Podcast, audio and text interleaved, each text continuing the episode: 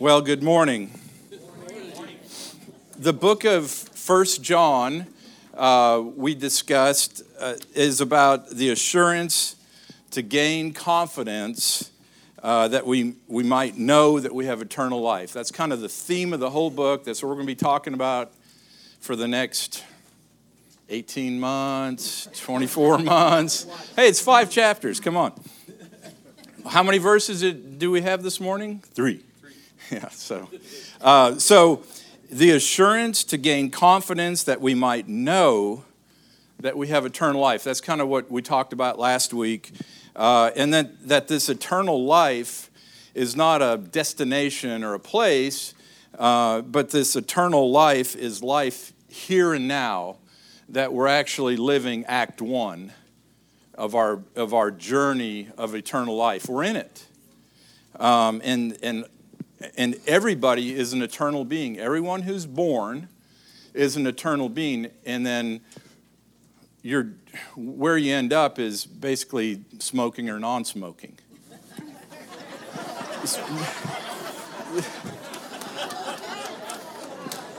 there you have it.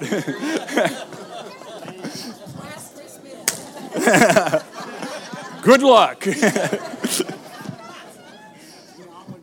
So, Cliff taught us last week that he, he talked to us in John 15 5 that, that I am the vine and you are the branches, and he who abides in me and I in him bears much fruit, for apart from me you can do nothing. So, this eternal life is abiding with Jesus daily, and the goal uh, is bearing much fruit. So, our lives are supposed to be fruitful. We're supposed to be bearing much fruit. That's kind of the whole idea. And that's what this book gives us is the assurance to have confidence that we can go out and do that. Um, and, and, it, and it ends and begins with our personal relationship with Jesus. That's, that's the beginning and the end of it, is that personal, one-on-one relationship with Jesus that gives us that assurance, that gives us that abiding nature that He so desperately wants for us. And, and then Cliff told us that it's, it's, it's not highlighting what we've done for God, but it's highlighting and understanding what He's done for us, that great gift that He's given us. Um, that, you know, as much as I want to, I'm not doing God a solid by coming here this morning.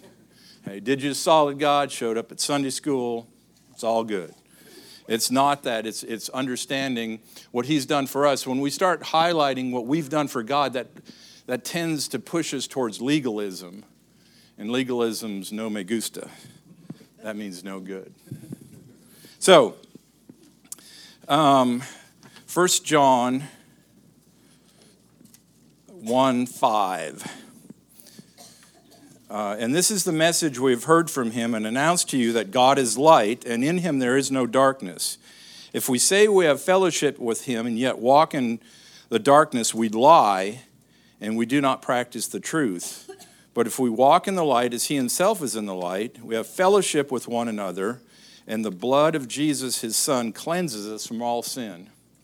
So that's what we're going to talk about. You notice in that passage, those three short verses, light, darkness, darkness, light, is, it's mentioned like four times in, in just three verses. Darkness, light, light, darkness. So, a while back, I was traveling to Sierra Leone. No, I did. That's true. A while back, I was traveling to China. I'm sorry, I'm getting all mixed up. I'm trying to look at the pages of my passport. anyway, uh, so I was traveling to China, Oklahoma City to LAX, nine hour layover. LAX to Hong Kong, 15 and a half hour flight. Hong Kong, 12 hour layover. Nanning, southern China, three hour flight. And then, we, and then the house church people picked us up in their big vehicle, which is like a Mini Cooper. And the six of us traveled three and a half hours out to the house church to one to this uh, to this girl's home where see we'd told we told the uh, Ministry of Public Health and the private and the Public Security Ministry you have to register and get an invitation. All that. We told them we'd be there Monday. Well, we showed up Friday, and uh, so we showed up at like uh, I guess that was about five or six o'clock, and then we traveled the three and a half hours. We get out, and the first thing that uh, the missionary girl wants to do is bring us to her family to share Jesus. Because you know how a, a prophet has no honor in his own country? Parents weren't listening to her. So, in this really remote village, um, and so we start telling her family about Jesus. I don't speak a lick of Mandarin. I don't even know that they're saying words till like three days in. It, it just seems like it seems like kind of a noise going on, but they're actually communicating and talking. And so, for about two hours, this went on, and and I, ju- I just told Leon. You saw a picture of Leon a couple weeks ago. I told him, look, dude, I'm just going to be praying. That's all I'm going to be doing. He goes, well, what else would you do? You don't speak a lick of Mandarin. so, praying, praying. So I'm sitting here after this, this journey uh, uh, like that, and then that, that passage came to me where Paul was preaching, where he was heading to the next place, and poor uh, yeah, Eutychus, Eutychus, three stories. That's all I can think of is I'm going to pass out and be drooling on myself, trying to stay awake. Well, um, after about two hours, the whole family comes to Christ. Just amazing that to, to be able to see this in real time and the whole family. I mean aunts uncles cousins i mean we're jammed into this little place. It was just the coolest thing ever after that traveling. And, and leon is just a rock star. How can he do this after traveling that far and the, the kind of jet lag? There's a 11 hour time difference or 12 hour i can't remember time difference. So it was really easy to call back home. You're just 12 hours off. so the family gives us their beds, and, and so I, I go into my room, my bed, and I'm, I'm with this other guy that I traveled with. And they bring in the livestock, so the pigs are right here. There's slats where I can kind of see through them. And so it's no different than my college days, let me just tell you. so, so one of the, the guy, one of the guys I was with was a few years older than me. He was an old guy. He was like 60, and for whatever reason, 60 year olds like getting up in the middle of the night. Don't know why, but they seem to want to get up in the middle of the night. I'm finding that out too. There's no electricity because we're, you know, in this remote village. And he clicks on his flashlight. Ha. Well, right up above me is a window in the loosest sense of the word window. There's no glass in it, it's just an opening. And there's a rooster up there.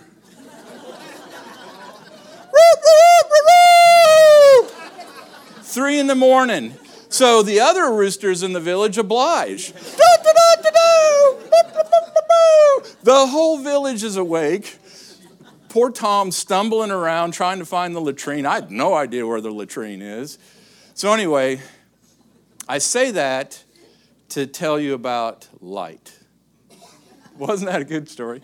Anyway, doesn't have anything theologically to do with anything. So he says, he says in verse 5, and this is the message we've heard from him and announced to you that God is light, and in him there is no darkness.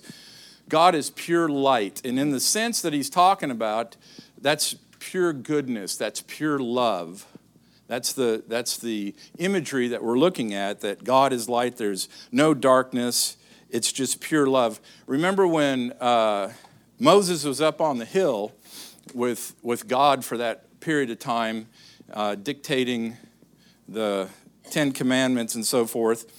In Exodus 33, Abraham, who uh, gets the courage up to say, Show me your glory. And what does God say? I'll cause all my goodness to pass before you. So when Abraham asks for show me your glory, God says, I'll, pa- I'll, I'll allow my goodness to pass before you. God is so good. Um, and that's what we have to decide with this light, this goodness. Um, is this really true? Is this true that God's really this good to us? Um, that, that to the point where um, can Jesus be trusted that God is really this good? And then, and then remember, do we believe that? We talked about believe and trust and so forth. Um, that is, do we have the faith enough to believe that God is this good to us that it'll change our behavior, that it'll modify how we behave, how we go about our day? Um, do we really believe uh, to the point where it, affects our, our behavior? I told you guys about my dad when he was uh, uh, 79. Uh, his wife, my mom of 55 years, died, and they were without God at all. And they were lost, lost, lost. He, he was a lost soul. And I told you I had the privilege of leading him to Jesus in the hospital. I was doing some Cliff Sanders bedside manner where I was like, You're going to die one of these times in the hospital. He's like, I know that. And so, I mean, that's kind of relationship we had. You're going to die. None of this tender mercy. I was shaving him one time in the in the hospital after he after towards the end.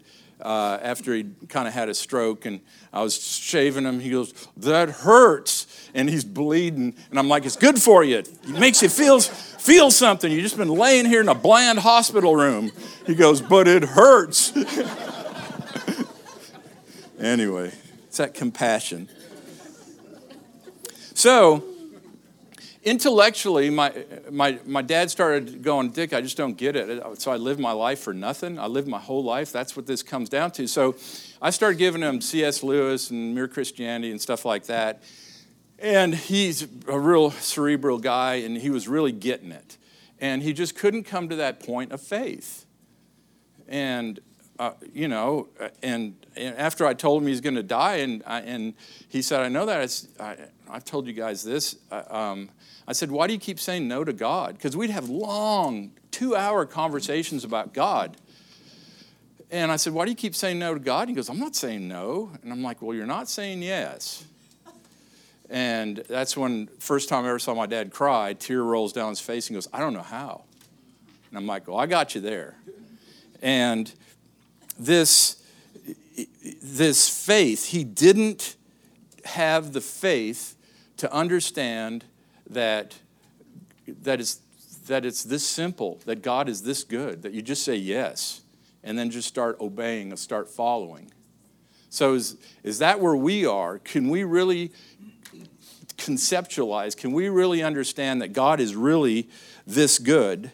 Um, and, and it does take n- nothing but faith. We just have to say yes and then just start doing it and just believing that it's good enough. And then you work yourself into confidence that this whole book is about. That we have confidence to keep acting and keep doing stuff. Verse 6 says, If we say, ugh, if we say that we have fellowship with him and yet walk in the darkness, we lie and don't practice the truth. Now, why did he have to put that in there? Because I say that I have fellowship with him. But Newsflash every now and then I sin. Don't mean to. So, am I in this category? If we say we have fellowship with Him, yet walk in darkness, we lie and don't practice the truth. So, Cliff and I studied a bunch about this. If we say, John says in this, we, he includes himself in that, thankfully if we say we have fellowship, partnership, and walk in darkness, that we're a liar. Um, and again, see the contrast between, between light and dark. And we can walk in either, it's a choice. We walk in either lightness or darkness. Um, and at my age, I don't generally stumble into sin It's generally pretty willful, you know. I'm choosing, it's a binary choice, light or dark, obey, don't obey. And man, I'm losing the audience here. They thought I didn't sin. I don't see my wife. She, boy, she could testify to this. She has her little grandson, so she's in. Whoa. So, um, this is a binary choice. So, if you look back on why John's even writing about this, uh, back during this time, there was this group called the Gnostics. You might say Gnostics, but I don't like wasting consonants.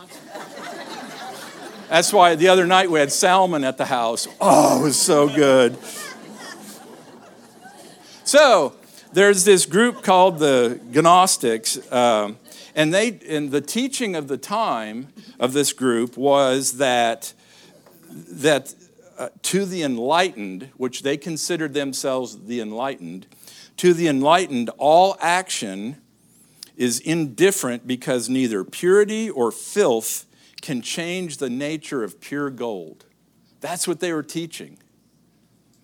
That they're pure gold, and whether you behave terribly or you behave well, it doesn't matter because you're pure gold. Scrape it down, like what Lance was talking about last Sunday, scrape it down, there's gold inside. So it doesn't matter how they live. And they were, they were co opting the Christian church to try to, because it was a vehicle that was going places.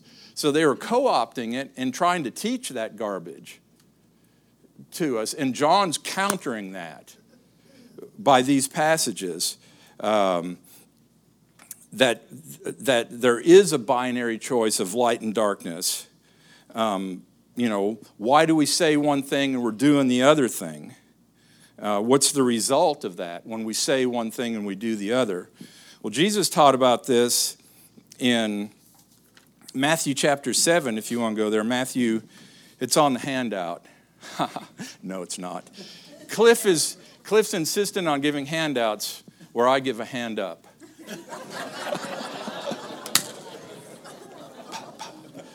Okay, so Matthew 7, Matthew 7 13. Jesus talks about this saying one thing and doing the other, uh, saying you're in light, walking in darkness. He says in, in Matthew 7 13, enter by the narrow gate, for the gate is wide and the way is broad that leads to destruction, and many are those who enter by it. For the gate is small and the way is narrow that leads to life, and few are those who find it. Yuck. Those are those uncomfortable ones. So we're talking about we're talking about the wide gate. Um, we're talking about the, the gate that, that's broad.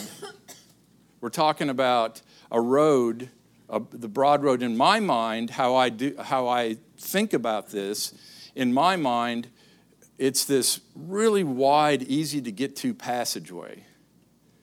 Okay, the cobblestones are just worn, just down to hardly a nubbin. It slopes gently down because it's just easy. It just takes you there. Gravity just, gravity just takes you there. It's easy peasy. Where the, the, the narrow gate, the narrow gate you kind of have to try to find. It's a, oh, there it is. There's the passageway. And it's got one of those big steps, and it's got a little step. And you're walking, And all of a sudden your shoulders are rubbing on the edge, and you kind of have to weasel your way in to the narrow gate. It takes enormous amounts of energy and effort to stay on the narrow path. He says uh, further down in, in John uh, 7:21, not everyone who says to me, Lord, Lord, will enter the kingdom of heaven, but he who does the will of my Father who is in heaven. Many will say on that day, Lord, Lord, did we not prophesy in your name, and in your name cast out demons, and perform many miracles? And I will declare to them, I never knew you, depart from me, you who practice lawlessness. Yikes. So we've got that, we've got that narrow way. Um, we've got God saying, Away from me, you who practice lawlessness. In Genesis 17, um, to Abram, as before he was Abraham. The, I won't go there. Uh, he, he says, I, God says to Abram, I am God Almighty, walk before me and be blameless. I'm God Almighty, walk before me and be blameless, which means complete. So, do you think that God would tell Abram, and here we are 6,000 years later, reading these same words, 6,000 years, six millennium later, reading these same words, do you think God would say that to us, challenge us, coax us if it couldn't be done? Did, is he saying this? And, oh no, I can't be done. I can't walk before you. I can't be blameless before you. So there, we're, we're reading that many will say on that day, Well, didn't we cast out demons? And then he's saying, on the other hand, walk before me. You can do this. So, it, to, to, to stay off of the broad road that leads to destruction that many find and go up through the narrow gate takes an enormous amount of energy for me. I don't know about you guys, but it, it takes an inordinate amount of energy for me to walk on that narrow path. I mean, it's stinking hard for me to stay on that narrow, narrow path. Um, it takes massive amounts of energy and attention. When, when what, what is that? Who said that? The, the idle mind is the devil's workshop. Your grandmother Cliff's grandmother in first hesitations. So it takes energy to pay attention to stay on the, to stay on the narrow path. But then you can get into that deal where, you, where we talked about, you get into legalism. I did this for you, God, and I did that for you, God. Aren't I something? So it's, it's that continual it's almost like a, what's the word? It's almost like a dialectic. Extra credit out the wazoo right here. Where you're, you're bouncing between doing stuff for God and then understanding what God's done for us and how great He is and how much we love Him without getting into that legalism. But it takes all this energy and attention to stay on the narrow path because the broad path just pulls you there. Come on, come on, we're going this way. Everybody's going on the broad path. We're going to geek out just for a second here. I took, I took a lot of physics and chemistry in college that you paid for, Dad, so we're getting something out of it. So, the, if you look at the second law of thermodynamics, it states that the state of entropy of the entire universe will always increase over time. Seems real easy. Entropy always increases over time, where entropy is defined as randomness or disorder or chaos. So, randomness, disorder, and chaos always increase over time. Unless you add energy to the system, that's what's going to happen. So, don't change the oil in your car uh, when my kids used to open the refrigerator and hang on it and just look. I'm like, hello, wake up. What are you doing? All the cold air comes out and all the warm air goes in. It wants to go to equilibrium, and to get it back, you have to add energy back to the refrigerator to get it cool again. Same with the, the outdoor. Hey, were you born in a barn? I go over to my one daughter's house right now, I just open the refrigerator. Turn on lights, Dad, what are you doing? I'm like, I don't know. Just, I don't know. I don't know. So fun. So, um, this to, to defeat this, this entropy, this randomness, this, this disorder, um, you have to you have to add energy to it. If you put a best illustration for me is if you put a salt lick. You guys know what a salt lick is? How many have licked a salt lick? Thank. Oh come on, that was a lie. We're in church. Everybody's licked a salt lick. I lick them when they're out in the field, when the cows are out there. I'm here. My immune system is bulletproof. So, if you put a salt lick out in the field and you come back in a couple of weeks, wait, watch this. I'm gonna, had a call, sent a text, we're good. Um, so, uh, if you uh, put a salt lick out in the field and come back in a couple of weeks, a nice square uniform perfect salt lick's going to be all rounded off with tongue holes in it and rain has rained on it and it's going to it's disorder. In order to make it square again you'd have to melt salt and put it all back together and put it in a form and press it and get it all. You have to add energy. So that's what happens in nature is it it tends towards chaos if you don't add energy to the to the system. Um, and that's the same thing here. Which is easier for us? Is it to walk in spiritual light or is it to walk in spiritual darkness? I mean, it takes no effort to walk in spiritual darkness. It takes no effort to go down the broad path that's gently sloping away that has worn cobblestones. That's easy peasy. That comes naturally like that.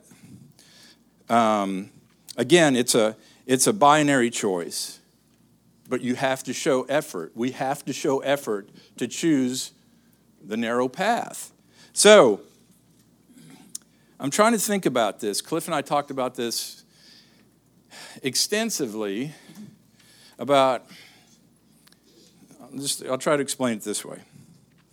So, if we say we have fellowship, um, yet walk in darkness, we're liars.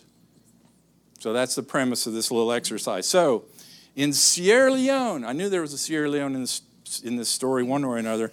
In, in Sierra Leone, uh, we were going to go and drill a water well way, way back in 08 with Rick Webb. Yeah! You remember this, don't you? So, yeah, there you go. So, we, so should we go? So we pray about it and we plan and we plot and we scheme and we seek counsel and we raise funds and we ship materials over. Um, and we travel, what, 35 hours. Um, and, and then when we go out to this remote village, it's a four hour, uh, four hour uh, ride in a truck. Two hours of that's off road. The end of the road, we get in a hollowed out log boat.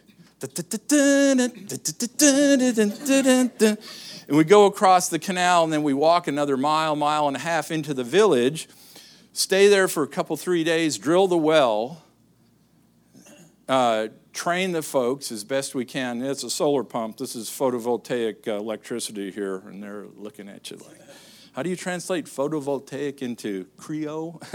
anyway, um, and then we leave. So, now, Rick, since you're in on this story, I am not judging. I'm here telling a story, okay? So the pastor that was ahead of this whole group, he was the head of an orphanage and head of a ministry group. He was the pastor that was ahead of this group. Um, come to find out, he had multiple off the books businesses that he was funding with donor dollars from the donors. Come to find out, he was renting children when donors would come in, he was renting children to come into the orphanage. So that he could, oh yeah, see, I got 80 kids here, so that's 100 bucks a kid, and I need your money. And he had four or five different groups he was doing that with. The pastor, in the name of Jesus. Um, lying, cheating, stealing, as a course, uh, as a course of business. Again, Rick, not judging, just stating, okay? Yeah. No remorse, no repentance, no humility as the pastor. So, this is the best way I can explain it. I'm going to go right on the board with my enormous writing uh, skills. That's why I don't ever write on the board because I can't spell. So the end of words get all like that. Anyway, so along the way, on, on our trip to Sierra Leone, uh, we're, we're going up, we're planning, we're moving along, we're doing stuff. Oh, somebody got tired and got a little snippy with somebody else. Uh, up, we're going along like that. Oh, somebody got a little bit selfish on, you know, three squares of toilet paper, I want four. Um, uh, we're going along, somebody, up, going along, somebody gets a little bit pouty. And then we drill the well and we have success. We praise Jesus and go home. Okay? That was the trajectory of our mission trip with the pastor that's with us who is, as a course of business, is lying and cheating and stealing, saying that he's a minister of the gospel of Jesus Christ. So that's what we were, that's what we were looking at. So in the course of what we were doing, yeah, we got a little bit snippy with each other every now and then. I mean, it's a long flight, it's terrible conditions, it's hard, but we're right back in it. We're right back praying with each other. Get a little bit pouty, a little bit eighth grade girlish sometime. I'm not besmirching eighth grade girls. Again, this is just facts. So we get a little bit of that, but in the course of things, we turn it around, we confess, we move on, and we're doing stuff like this. Whereas this man set his lifestyle up, his entire existence as a minister of the gospel of Jesus Christ, lying and cheating and stealing and doing awful things as a course of business. So that's kind of that's kind of the difference that we're talking about here. And so, um,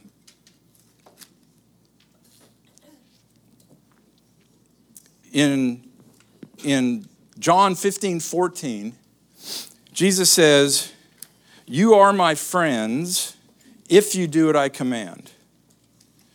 You are my friends if you do what I command. What I command. Um, and C.S. Lewis has a quote. I was going to read the whole thing, but for whatever reason, I lost it. Um, unless I put it back here, hang on. Uh, no, he, C.S. Lewis basically says no man knows how bad he is until he's tried to resist temptation.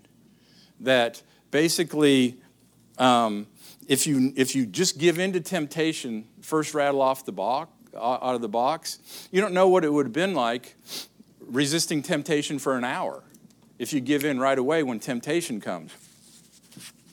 You wouldn't have known what it have been like the next day if you resisted. He, he gives the example that um, you don't know how strong the German army is if you just surrender. I surrender. But you know how strong, because he was a World War II guy, you know how strong the German army is by fighting against them and, and gutting it out. And the same with Jesus. Jesus was tempted greatly for 40 days, 40 nights, and didn't give in. He knows how strong this temptation is. So we need to show some, some heart. We need to show some gumption when it comes to resisting uh, this temptation. Um, So again, the easy path is caving right when it comes, going down the going down the, the broad path. The hard path is is fighting with that thing. If you turn to uh, Hebrews chapter two, this is this is where it gets kind of nice, I think, for us. So in Hebrews chapter two. verse um, 17. This is talking about Jesus. Therefore, he, Jesus, had to be made like his brethren in all things, that he might become a merciful and faithful high priest in the things pertaining to God, to make a propitiation for the sins of people, to make allowance, to make forgiveness for, this, for the sins of the people. For since he himself was tempted in that which he suffered, he's able to come to the aid of those who are tempted. And a real similar, continuing this theme in, chap, in Hebrews 4 14. Just switch over to Hebrews 4 14. Since then, we have a great high priest who has passed through the heavens, Jesus, the Son of God. Let us hold fast our confession. For we do not have a high priest who cannot sympathize with our weakness, but one who has been tempted in all things as we are, yet without sin. Let us therefore draw near with confidence to the throne of grace that we may receive mercy and find grace to help us in our time of need. Jesus knows how hard this is. He was right there with us. Uh, in, in Gethsemane, he was sweating blood because he was just, oh, if it could be any other way. And he's sweating blood. He knows how hard it is down here, yet he made a way for us to make it. Okay? And then he tells us what the theme of this book is draw near with confidence to the throne of grace. Jesus wants us to bum rush him. We're supposed to bum rush Jesus to the throne of grace with confidence. So that's all this thing of walking in darkness and so forth. Um, it's hard to convey this that, you know, if you guys are concerned about that passage in in 1 John 5 6 about walking in darkness and the truth is in us and lying, you're good. You're good to go. If you're concerned about it, it's this right here where there's no concern. It's the Gnostics that said, I can do whatever I want to do. God owes me. I'm gold. Woo!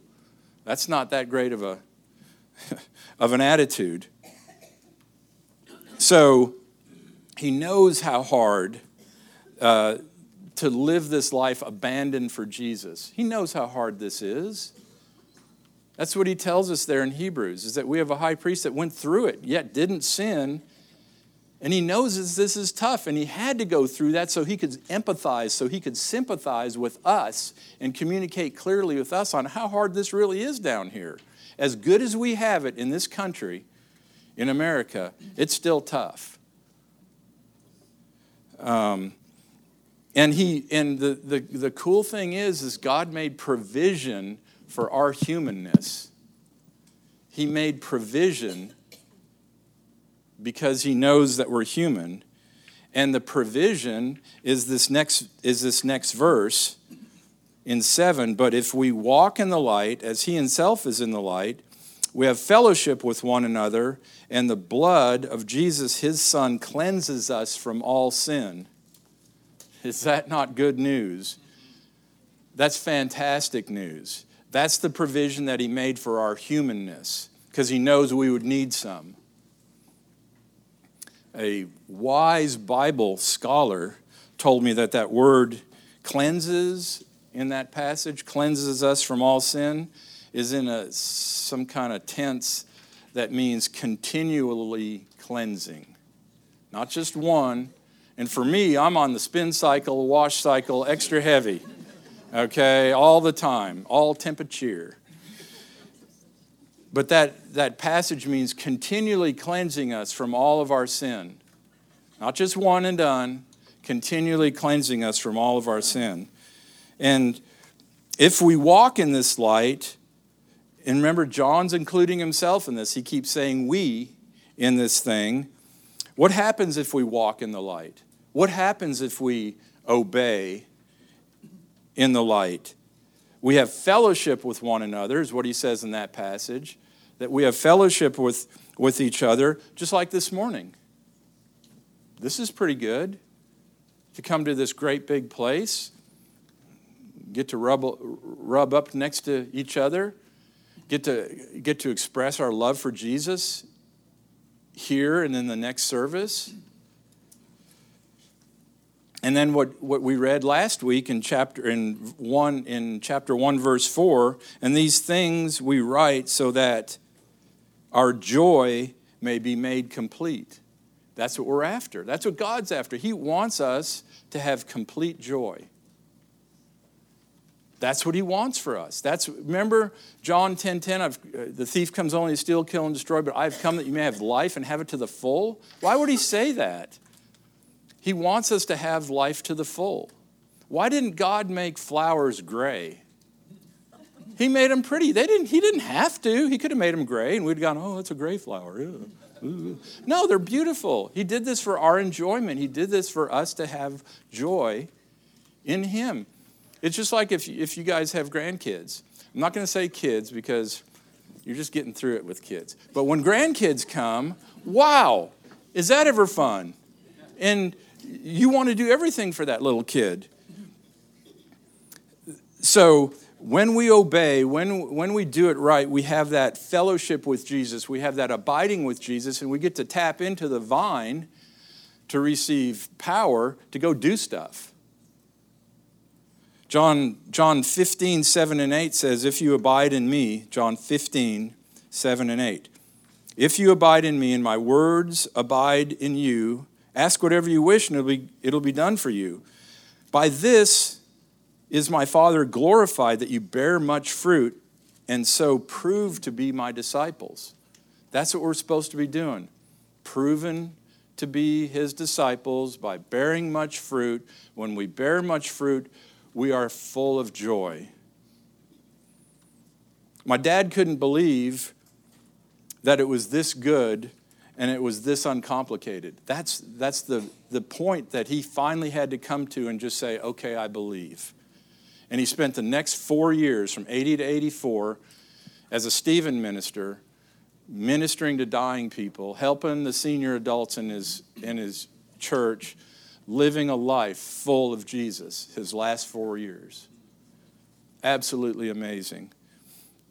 And this is the beginning of eternal life. This is what we talked about last week. This is that beginning of eternal life the, there was a passage that, from Wesley that came out that said, the, the life of God in the soul of man, the life of God in the soul of man, to help us gain this assurance that when Jesus looks at us, when we call out to him, his arms are open and he has a smile on his face. He's, he, his kids are doing it right. And that's all he wants. He wants his kids to do it right takes effort on our part, in my case, a ton of effort, takes effort on our part to do this thing, to walk through the narrow path, not the broad path. takes me thinking all the time because I can switch it off and become like a dolt like that. And then when he sees his kids not walking in darkness and trying hard and that's where we can start building that relationship with Him forever. Our life relationship, our eternal life that is now, that continues on. And so when we have that, and we understand what that relationship is, that starts building confidence. That passage in Hebrews that we have confidence to run to the throne of grace. This whole book tells about the confidence that we have in this relationship that we get to have with Jesus. And when the confidence comes, now we can lean into that difficult relationship. Now we can forgive the unforgivable. To say to keep saying yes to Jesus that puts you sleeping with pigs. That's my uh, Native American name, sleeps with pigs. I never thought I'd be doing that. But that's what I ended up doing because I just kept saying yes, like that. So, this week, this week when temptation comes, and temp, unless you're this, temptation will come. All right? So, this week when temptation comes, think about this the choice of light, dark, of uh, wide, narrow, the wide road, the, the narrow path. Um, think about obey, disobey, and then choose that, choose that light. Choose to resist, to overcome, and then intentionally celebrate that. I don't think we celebrate our, our wins enough. That when temptation comes and we, and, oh, and we make it through, yes, I made it through. Celebrate. Tell God, man, that was tough, God, but I made it through. Thank you. And that will give you more confidence to go do more things. You'll just want to. It's just the weirdest thing ever. That when we, when we can resist, when we overcome, celebrate that this week. S- intentionally tell God, thanks. And then you're going to have a time where you didn't. Uh oh. Tell him that. He knows. Remember, we have a great high priest that went through these temptations. He sweat blood. He knows how tough this is. And he made provision for us to be continually cleansed. And that's what we're supposed to do is have that attention. And let's this week, let's celebrate this. Let's bum rush Jesus. Let's pray. Father, we just love you. We praise you. We thank you that you made such provision, that you love us so greatly. And um, don't understand it, but Lord, we believe. And Lord, this week as we go out, temptation's going to come. And I pray that each of us is able to consciously choose correctly and overcome. And when we don't, Lord, thank you. Yet you made provision that you look on us with the blood of your Son on our lives. Thank you for that, Lord, as we go into worship. We praise you and give you all glory so that your joy and our joy may be made complete in Jesus' name. Amen.